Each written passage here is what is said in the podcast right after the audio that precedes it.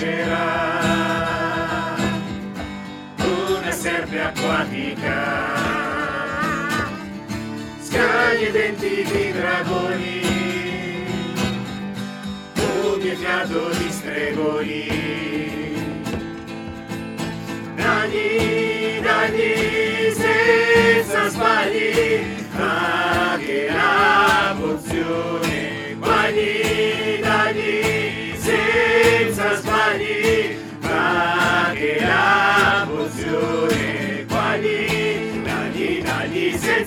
sbagli, dagli, dagli senza sbagli, anche la pozione, ma pian piano arriverà.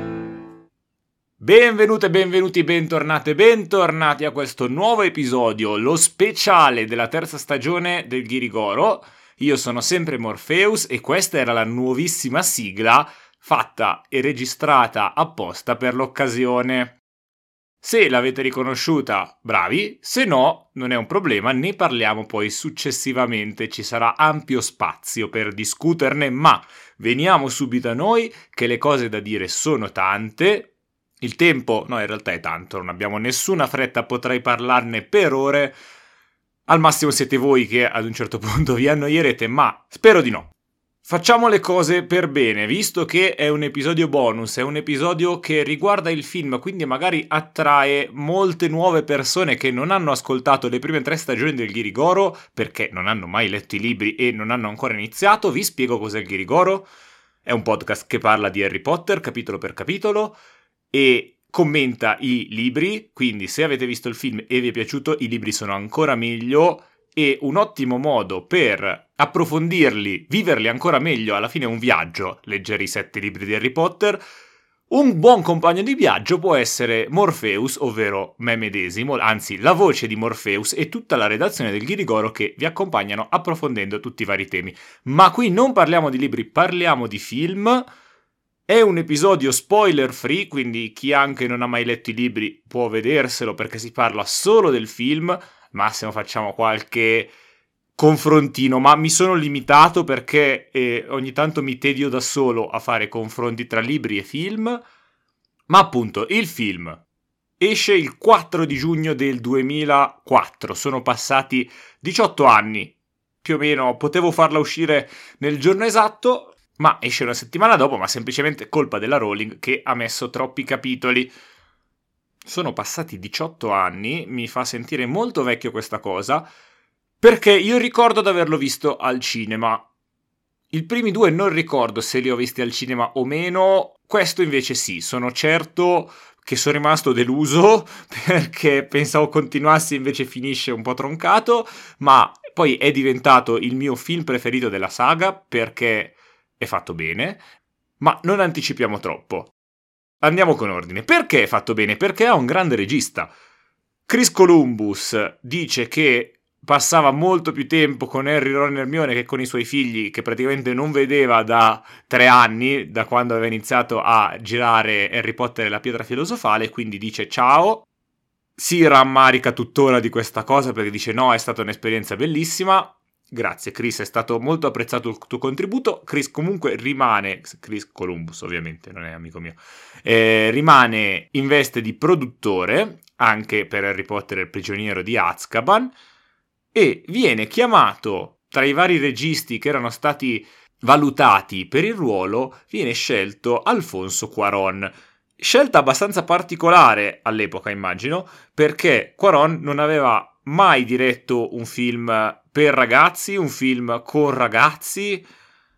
E quindi si è dovuto tarare di nuovo rispetto a Chris Columbus che aveva diretto praticamente solo film per ragazzi.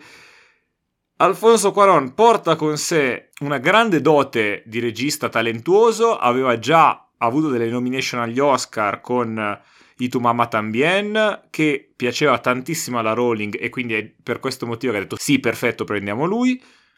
Successivamente vincerà 5 premi Oscar, 2 per Gravity, il film con Sandra Bullock ambientato nello spazio, e 3 per Roma invece l'ultimo, prima produzione Netflix a vincere tanti premi. Roma non è ambientato a Roma ma è ambientato in Messico perché Alfonso Cuaron è messicano, tra parentesi Roma è un quartiere di Città del Messico, non che lui abbia spostato la città di Roma.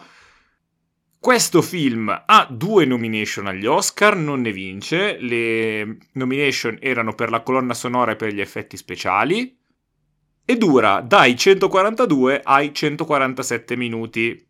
Perché? Perché esiste una versione estesa, rilasciata solamente in DVD con 5 minuti di scene tagliate.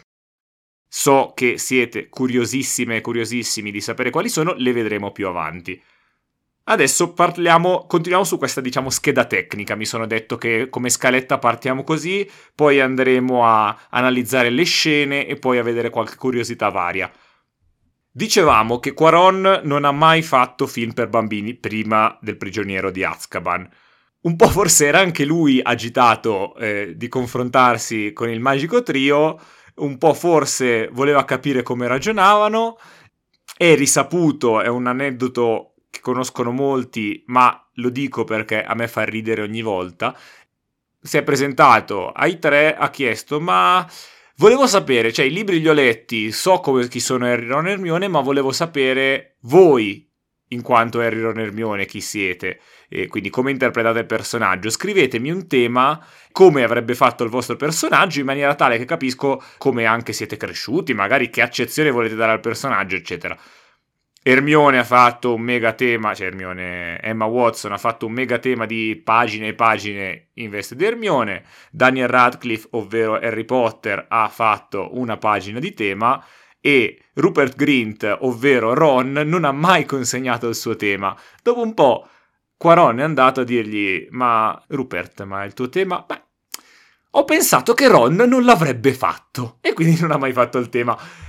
È un aneddoto bellissimo e, ehm, l'hanno riraccontato tra l'altro nella, nella reunion che c'è stata qualche mese fa, o meglio è stata pubblicata eh, qualche mese fa. Più di una delle cose che dirò è presa dalla reunion, quindi se l'avete vista non vi suonerà nuova. In ogni caso, Quaron si propone, cioè, anzi, li tratta come adulti, non dice non siete più bambini, ormai siete grandi, il film cresce, voi crescete con lui, quindi vi tratto da adulti. E in generale il taglio di Quaron nel film si vede tantissimo e a me piace proprio per questo, perché lo dice lui, e sempre questo l'ha detto nel, um, nella reunion, non cito ma lo parafraso, dice che i primi due film erano ottimistici, c'era le campanelle che suonavano, erano tutti felici, anche se la gente provava a ucciderci, ma erano felici. Questo invece no, da quando Harry compie 13 anni c'è una tempesta, dei nuvoloni che si addensano sopra di lui e diventa tutto un po' più oscuro. Ed è un film grigio. C'è raramente il sole in Harry Potter e il prigioniero di Azkaban. Questo l'ha reso bene. Quaron dice: È importante comunicare questa cosa, è importante far capire che stiamo crescendo. Lo devono comunicare gli attori, ma lo deve comunicare anche il regista. Secondo me ci è riuscito. A proposito di comunicazione, Quaron è messicano, non so se l'avevo già detto, comunque è messicano quindi ovviamente parla inglese perché ha sempre lavorato eh, con, anche con produzioni inglesi, ma comunque parla inglese, ma ovviamente con un accento spagnolo. E un giorno chiese agli scenografi, a chi fa le, gli script, comunque a qualche collaboratore, disse no, quando arrivano i dissennatori a controllare il treno per Hogwarts, eh, mi immagino che ci sia una pioggia che però diventa ghiaccio. Ha detto in inglese ice e ice, io ovviamente l'ho detto nella stessa maniera, ma ghiaccio e occhi hanno una pronuncia molto simile che un non madrelingua, come so, sono io in questo momento, non riesce a far capire e quindi nei bozzetti che hanno consegnato a Quaron per fargli vedere che andava bene avevano disegnato una pioggia di occhi che doveva essere abbastanza angosciante, e, però vabbè l'aveva detto il regista. Quindi di base questo film cupo ci sta regalando grandi chicche di comicità inaspettada. I dissennatori è, diciamo, l'emblema del film. È il cattivo che deve affrontare Harry. L'abbiamo già detto parlando del libro, non c'è un vero cattivo, nel senso nel primo c'avevi Raptor Voldemort, nel secondo avevi Tom Riddle, cioè l'erede di Serpeverde, diciamo, anche se non era propriamente lui all'inizio. Qua non hai un vero nemico, perché c'è Black che però poi scopre che non ti fa mai niente, eh. cioè ti ha fatto, pensi che abbia fatto uno sgarbo. Si scopre che è buono, non ci fa mai del male durante il film. Piton ar- alla fine arriva un po' a romperci le uova nel paniere, ma neanche così tanto, non ci riesce più di tanto. Mentre i dissennatori sono dal, da quando salgono sul treno all'inizio fino all'ultima scena giù al lago, quando rischiano di fare il bacio a Harry, Hermione e Sirius, nel film in realtà solo a Harry e Sirius, sono il vero nemico. Quindi dovevano essere resi bene. Sono, secondo me, riusciti molto bene perché fanno abbastanza paura e riescono a dare idea che sono delle creature non fantasmi perché si vede che sono fisici, però allo stesso tempo hanno quell'aurea un po' mistica, un po' evanescente, eh, con quel mantello che svolazza anche quando non c'è vento, tutto strappato. Bene, ci hanno messo sei mesi a farli, sono fatti in CGI, quindi appunto al computer totalmente digitali, ma ci hanno messo sei mesi. Pa- cioè un lavoro pazzesco. Non è stata la prima opzione. Prima volevamo farli eh, dei burattini, quindi cioè non dei burattini, burattini, ma volevano farli a pupazzo, veri, come si faceva una volta, poi magari ritoccavi a computer, ma la base era vera. E avevano chiamato infatti un artigiano, un burattinaio appunto, di nome Basil Twist, che ha lavorato, si sa il nome ma non perché gli l'hanno chiamato, gli hanno fatto fare un preventivo, ma aveva fatto tutte le cose e lui si immaginava dei burattini, appunto dei, dei dissennatori pupazzo che si muovevano in slow motion dentro l'acqua quindi ovviamente nel film non vedevi l'acqua, ma vedevi i mantelli svolazzanti, eccetera. Costava troppo questa cosa qui e quindi non l'hanno fatta. Hanno preferito farsi sei mesi di, di, lavoro al computer. Legittimo, oltre che poi il risultato è venuto un gran risultato. Tanto da essere candidato all'Oscar. L'altra candidatura, ricolleghiamoci, viene sulla colonna sonora. Colonna sonora di John Williams, famoso per questa.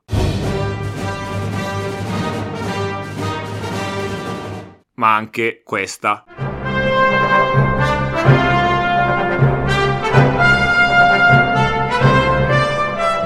Oltre che ovviamente il tema di Edvige, ovvero la sigla del Ghirigoro normale e la, la canzone più famosa eh, di Harry Potter, che appunto aveva già diretto la colonna sonora nei primi due film, è l'ultimo film con la sua colonna sonora. Da qui in poi non ci sarà più John Williams. Ma c'è anche un'altra ultima volta che mi ha fatto sentire molto vecchio, Harry Potter e il prigioniero di Azkaban è stato l'ultimo film della saga ad essere stato distribuito in VHS. Se avete meno di 18 anni e state ascoltando questa puntata, il VHS è la videocassetta.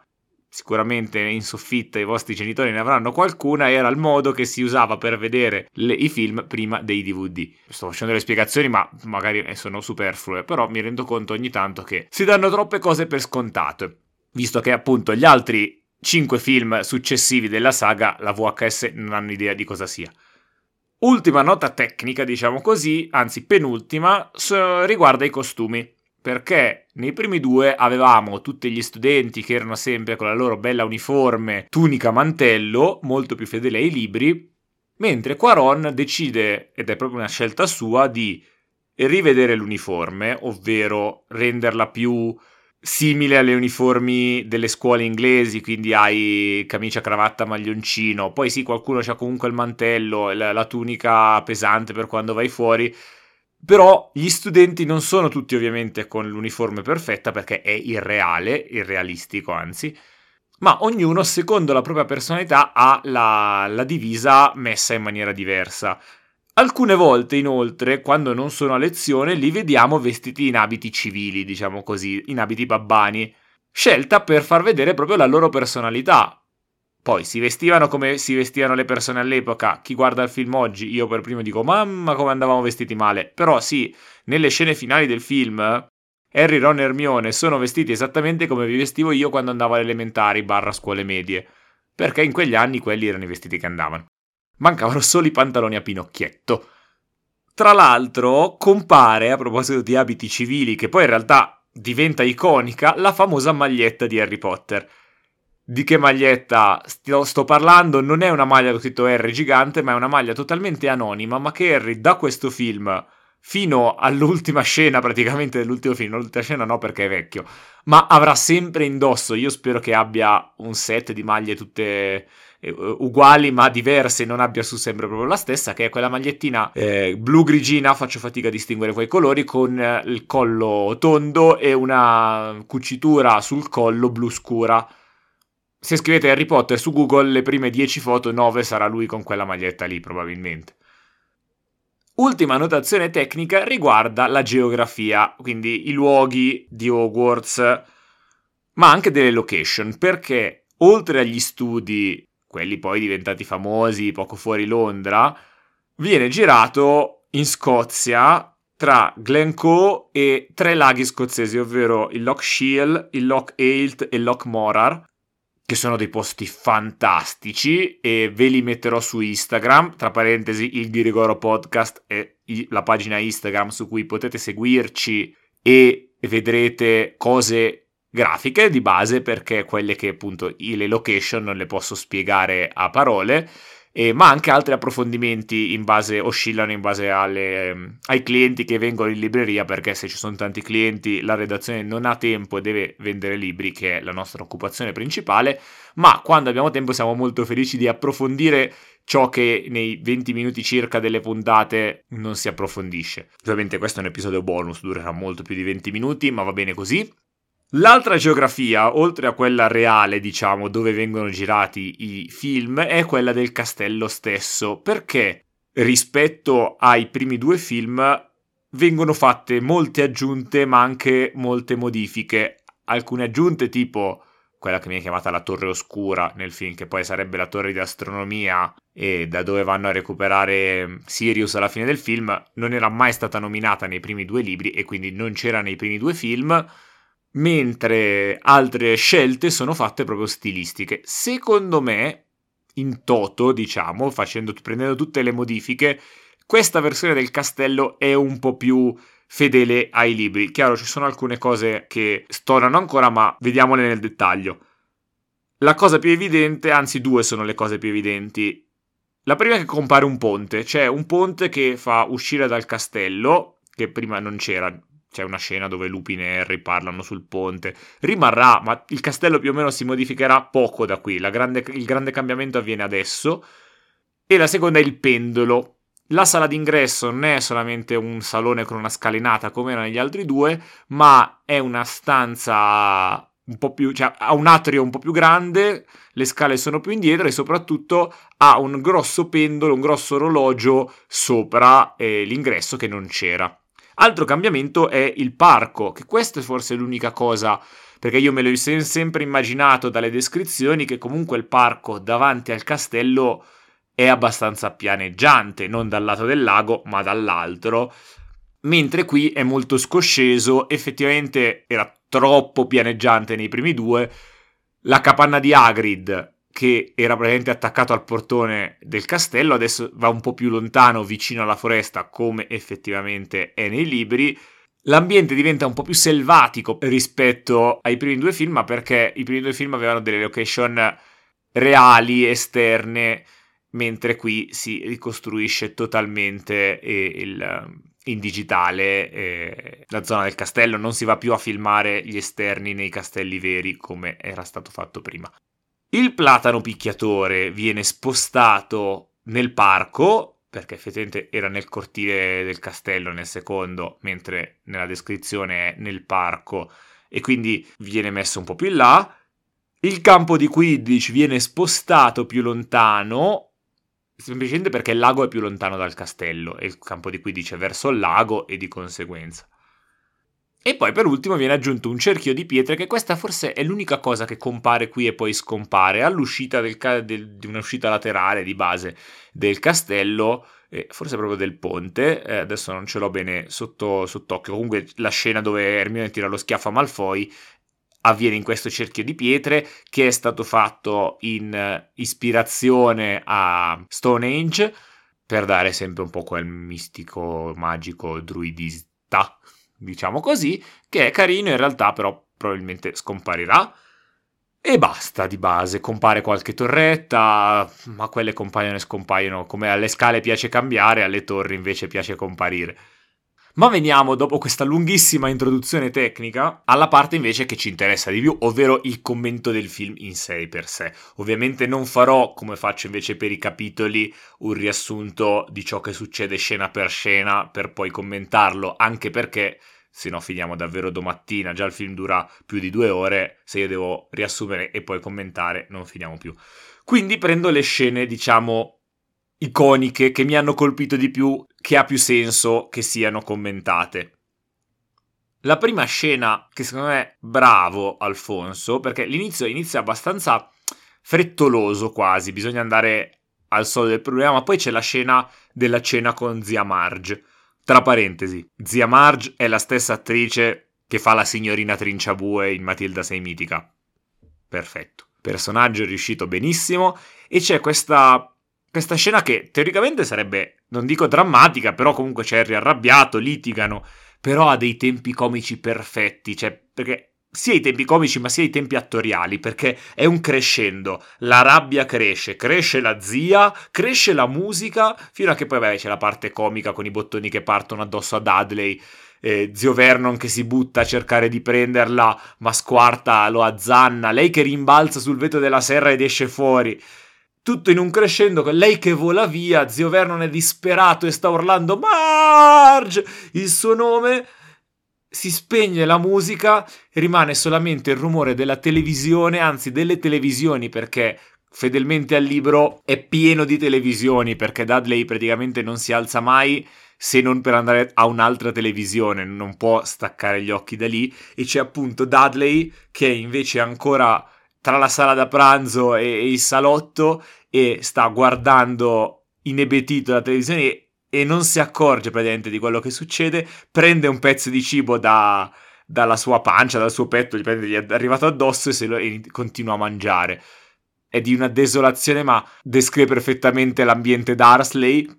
E niente, bell- bellissimo. Tra l'altro, poi Harry scappa e si vede ancora zia Marge sullo sfondo che urla: Oh, aiuto!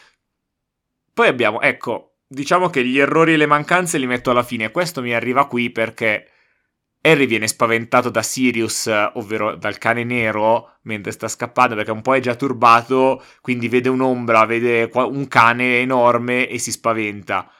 Nel film il cane arriva e gli ringhia contro. Cioè, era indemoniato Sirius in quel momento, non lo so, e forse questo è eccessivo.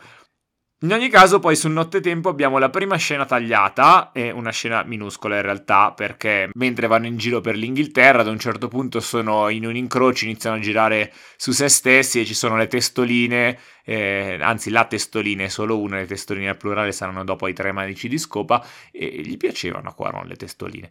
E in ogni caso che inizia a dire cose a Ernie Urto slash Ernie Botto e a Stan, e, e non campanano molto, è semplicemente una scena comica poco utile ai fini della trama, come è poco utile, o meglio, avviene un recast di Tom, il barista del, del paiolo magico, che si dice che è sdentato nel libro, ma nel, in Harry Potter la pietra filosofale, che è l'unica altra volta che lo vediamo, era un signore di mezza età, probabilmente anche se irlandese, un po' rubicondo, adesso non mi ricordo gli occhi, ma qui invece diventa una specie di zio Fester, gobbo e che, boh, a stento parla.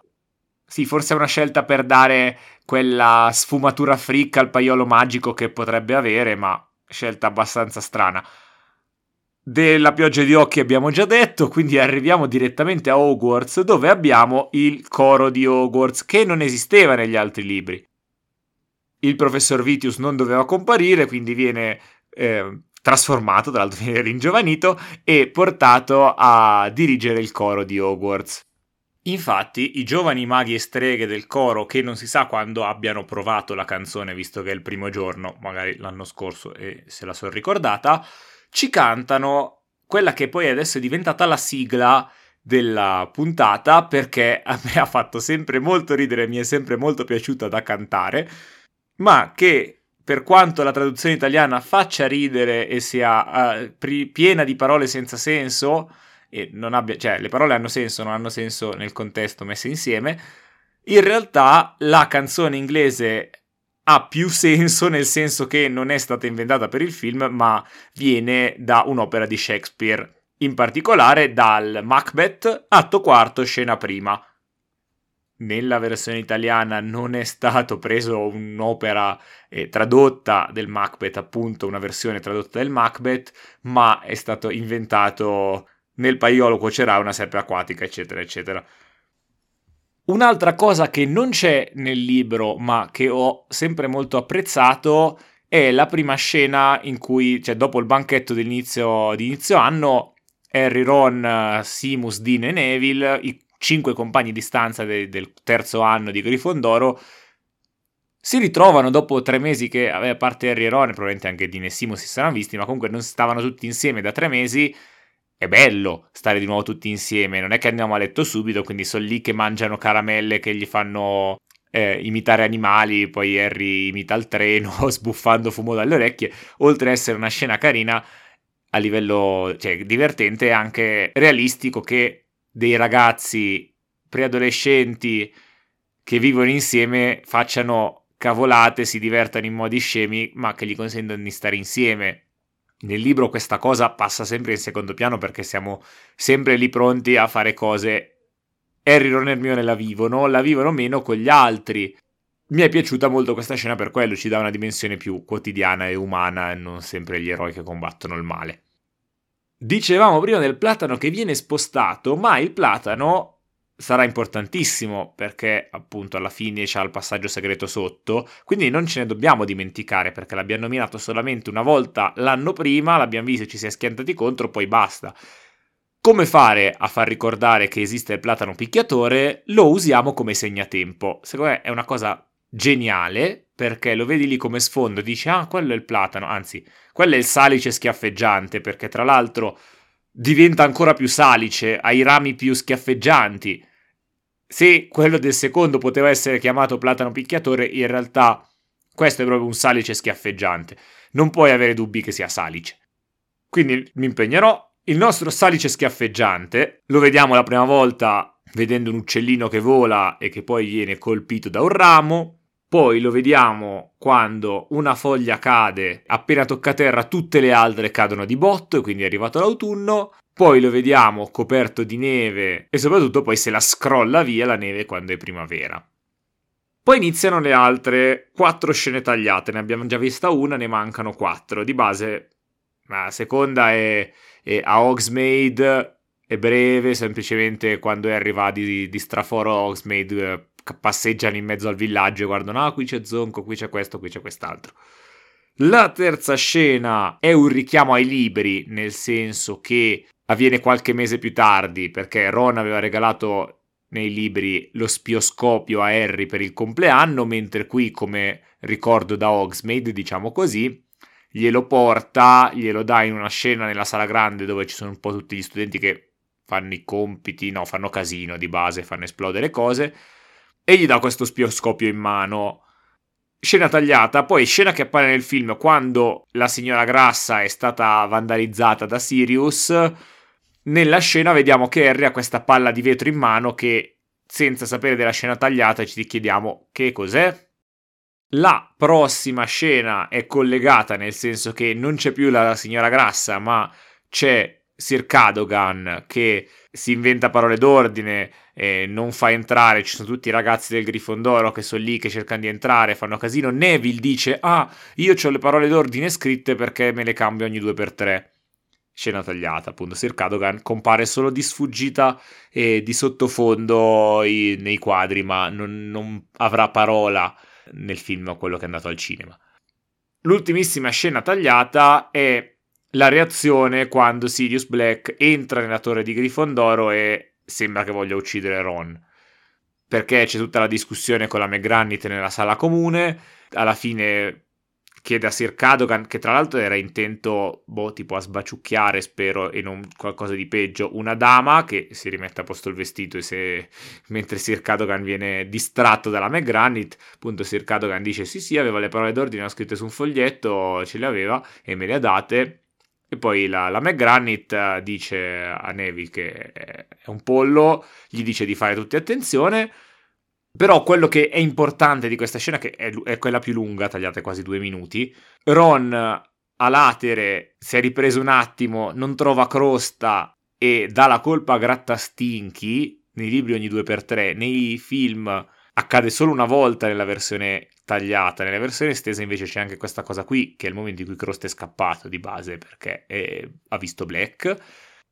E poi c'è Harry che è seduto in un angolo a guardare nel vuoto, arriva Hermione e Harry le fa ah, era qui, potevo ucciderlo, potevo ucciderlo, era un passo da me, potevo ucciderlo. È la dimensione dell'omicidio di cui abbiamo parlato nella eh, stagione appena trascorsa, che nei film non veniva fuori, erano un po' più, diciamo, edulcorati, mentre l'Harry del libro ha istinti omicidi abbastanza espliciti. Poi abbiamo le ultime due scene che commenterò, sono le mie le scene che non dico che sostengano tutto il film perché il film in sé è molto bello, però sono due scene capitane di base del film. La prima è quella che avviene nella Stamberga strillante quando ci sono Sirius, Lupin, poi anche Piton e poi anche Codaliscia, quindi tutte le scene concitate che è girata compressa, diciamo, veloce, ti mette quasi a disagio perché sono, continuano a succedere cose, non fai neanche in tempo a, rifle- a riprenderti, a capire. Però dà proprio l'idea della frenesia del momento. Dobbiamo fare questo, poi arriva Piton. Che scatole, Piton, vattene! E tra l'altro. E c'è Sirius che lo, lo, prende molto in giro. Dice: Ah, un, ancora una volta il tuo cervelletto si è applicato e sei arrivato alla conclusione sbagliata. Poi arriva Minus e hanno questo mezzo inseguimento con lui che non capisce cosa sta succedendo e si gira da una parte e dall'altra. Quasi comico, ma non è comico. Ci sta sui nervi che lui faccia questi gesti, loro debbano beccarlo e buttarlo indietro perché prova a scappare ma in maniera goffa. Niente, ho anche parlato secondo il tempo della scena. Di base ci sono degli attori pazzeschi all'interno e riescono a reggerla bene. L'ultima scena in realtà che voglio commentare è un riferimento al viaggio nel tempo. Chi non ha ascoltato il Ghirigoro, ho una teoria tutta mia di com'è il viaggio nel tempo in Harry Potter e secondo me, eh, non dico che sia confermata dal film, ma Quaron probabilmente agisce nella stessa maniera perché Silente è davvero fatto, ubriaco, quello che volete, cioè, o almeno sembra così, e in realtà sta prendendo tempo, oh, quello è tutto Brugo, e quelle fragole invece le ha piantate Dippet, fa tutti dei discorsi assurdi per far perdere tempo in maniera che Harry ed Hermione riescano a salvare Fierobecco. Avevo detto, probabilmente Silente è talmente avanti che sa già cosa succederà, ma magari fa semplicemente molto ridere, cioè è Silente che è un po' balengo e quindi già si comporta così naturalmente, voleva sviare l'attenzione dal fatto che stavano per uccidere un animale, quindi si comportava in maniera sopra le righe. Per concludere il commento delle scene, veniamo ora un po' alla parte dolente, nel senso che parliamo di errori barra mancanze, che poi non sono tanti, eh. Il primo è l'unico grave, secondo me, è che Harry fa magie fuori dalla scuola, quindi fa il lumos sotto le coperte essenzialmente, e non si può fare, e cade tutto il discorso che si fa dopo sul fatto ho gonfiato la zia, mi mandano ad Azkaban.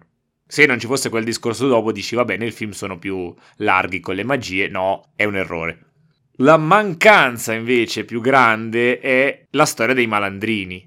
Cioè, noi finiamo il film e non sappiamo che James era ramoso, Peter era coda liscia, Lupin era luna storta e Sirius era felpato. Esigenze di tempo probabilmente, però, però, però, manca qualcosa. Quella, quella mappa del malandrino lì sembra un po' calata Deus Ex Machina, invece lo è, ma con una spiegazione dietro. L'ultima è, penso, fosse un tentativo di, o meglio, era un easter egg che però alla luce di Animali Fantastici è un'incongruenza, nel senso che nella mappa del malandrino compare Newt Scamander quando ehm, i gemelli Weasley la danno a Harry.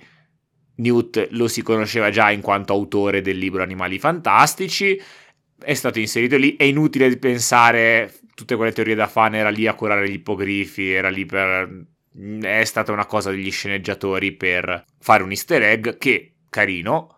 A livello poi quando approfondiamo la storia di Animali Fantastici sappiamo che non può essere perché Newt Scamander è vissuto tanto tempo fa, sarà stato bello che è in pensione e via. Chiudiamo ora con le curiosità, che hanno sempre a che fare col film, ovviamente, ma non è più legato proprio al commento delle scene in sé. Anche qui cerco di andare più o meno in ordine del film, così diamo un, un senso a questa puntata dove dico cose una dietro l'altra e elenco. Quando inquadriamo la scena al paiolo magico, poi compaiono Ron e Hermione, eccetera, c'è un mago che sta mescolando, mi sono sempre immaginato un cappuccino, però, boh, vabbè, una tazza e mescola con la magia un cucchiaio è un cameo perché quella persona lì, quel mago, è interpretato da Ian Brown, ovvero cantante degli Stone Roses, un gruppo musicale che è amico nella vita reale di Quaron e quindi appunto ha ottenuto questo cameo, eh, ma la cosa più strana è che legge eh, dal Big Bang ai buchi neri, breve storia del tempo di Stephen Hawkins, ovviamente legge la versione inglese, non il titolo italiano, Niente, quindi pensiamo o Hawkins è un mago e quindi fa le cose così, oppure anche i, bab- i maghi leggono letteratura babbana per capirci qualcosa sull'universo. Effettivamente, se lo domanderanno come è stato fatto l'universo, no, perché i maghi sono un po' medievali da questo punto di vista. Andando avanti, andando sempre su particolari sciocchi, Harry sta per conoscere Fierobecco, Hagrid gli sta spiegando come funziona la cosa, dice lascia che sia lui a fare la prima mossa. Dice questa cosa e Fiero Becco defeca, proprio in mezzo al, al, cortile, come se niente fosse. Come fanno i cavalli, cioè non è che si accovacciano. E niente, la, la prima mossa l'ha fatta. Tra l'altro mi piace sempre pensare che mentre Harry si fa questo giro di mezz'ora sull'ippogrifo, tutto il resto della classe sia lì a girarci i pollici. Altra piccola curiosità sicuramente meno importante della cacca di Fierobecco è che quando la signora Grassa annuncia che Sirius Black ha provato a, a cioè la squartata, tu, il castello si mobilita per cercarlo, si chiudono le porte e mentre si chiude il portone principale si vede la luna piena e si sente un ululato. Di base era Lupin che era in giro nel, nell'afo nel parco in veste di lupo mannaro Ovviamente non ci viene detto, non ci viene spiegato, però a posteriori lo si intuisce. Poi abbiamo la vetrina di Mielandia che contiene uno scheletrino che si alza il cappello, mi pare, con delle fattezze tipiche degli scheletri dello Dias de los Muertos messicano. Questo è un piccolo omaggio a Quaron, che è messicano, appunto, che o, no, o è un piccolo omaggio di Quaron al Messico, comunque vabbè, il richiamo è quello. Se non sapete di cosa sto parlando, pensate a Coco, il film Disney ambientato in Messico. In ogni caso, magari ne parliamo anche su Instagram, che è esteticamente carino da vedere i teschi messicani. Poi abbiamo su tutti i particolarini così che ci sono nascosti che solo un occhio attento si notano, perché per esempio questo Harry quando va a riportare la eh, sfera alla professoressa Kuman, che poi lei gli fa la profezia, poco prima lui appoggia la sfera e vede qualcosa che lo incuriosisce nella sfera. Si vede il volto di Voldemort. Noi in quel momento non sappiamo com'è, chi è, perché. A posteriori lo si capisce. Lui si, è, si ferma lì per guardare, poi arriva la Cumula e gli fa la profezia. E queste basta, erano questi piccoli particolari del film che non hanno importanza, però sono sempre carini da vedere. Ci sono film che esagerano, cioè tutti i film Pixar, per esempio, hanno tonnellate di robe del genere che li vai, sono 50 episodi quando li vai a vedere. Esagerano in senso buono, ovviamente, mi piacciono gli easter eggs.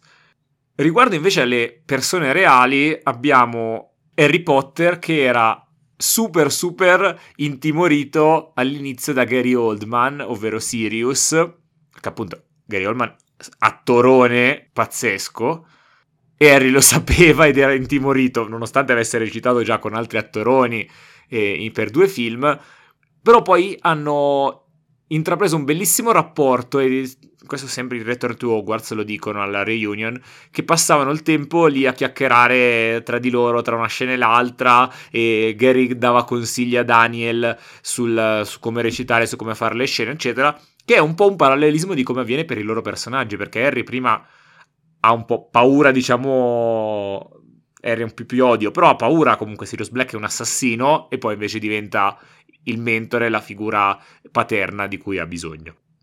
E sembra a proposito di attori, tutti gli attori non sanno come va a finire Harry Potter, cioè si fermano al film che stanno girando in quel momento.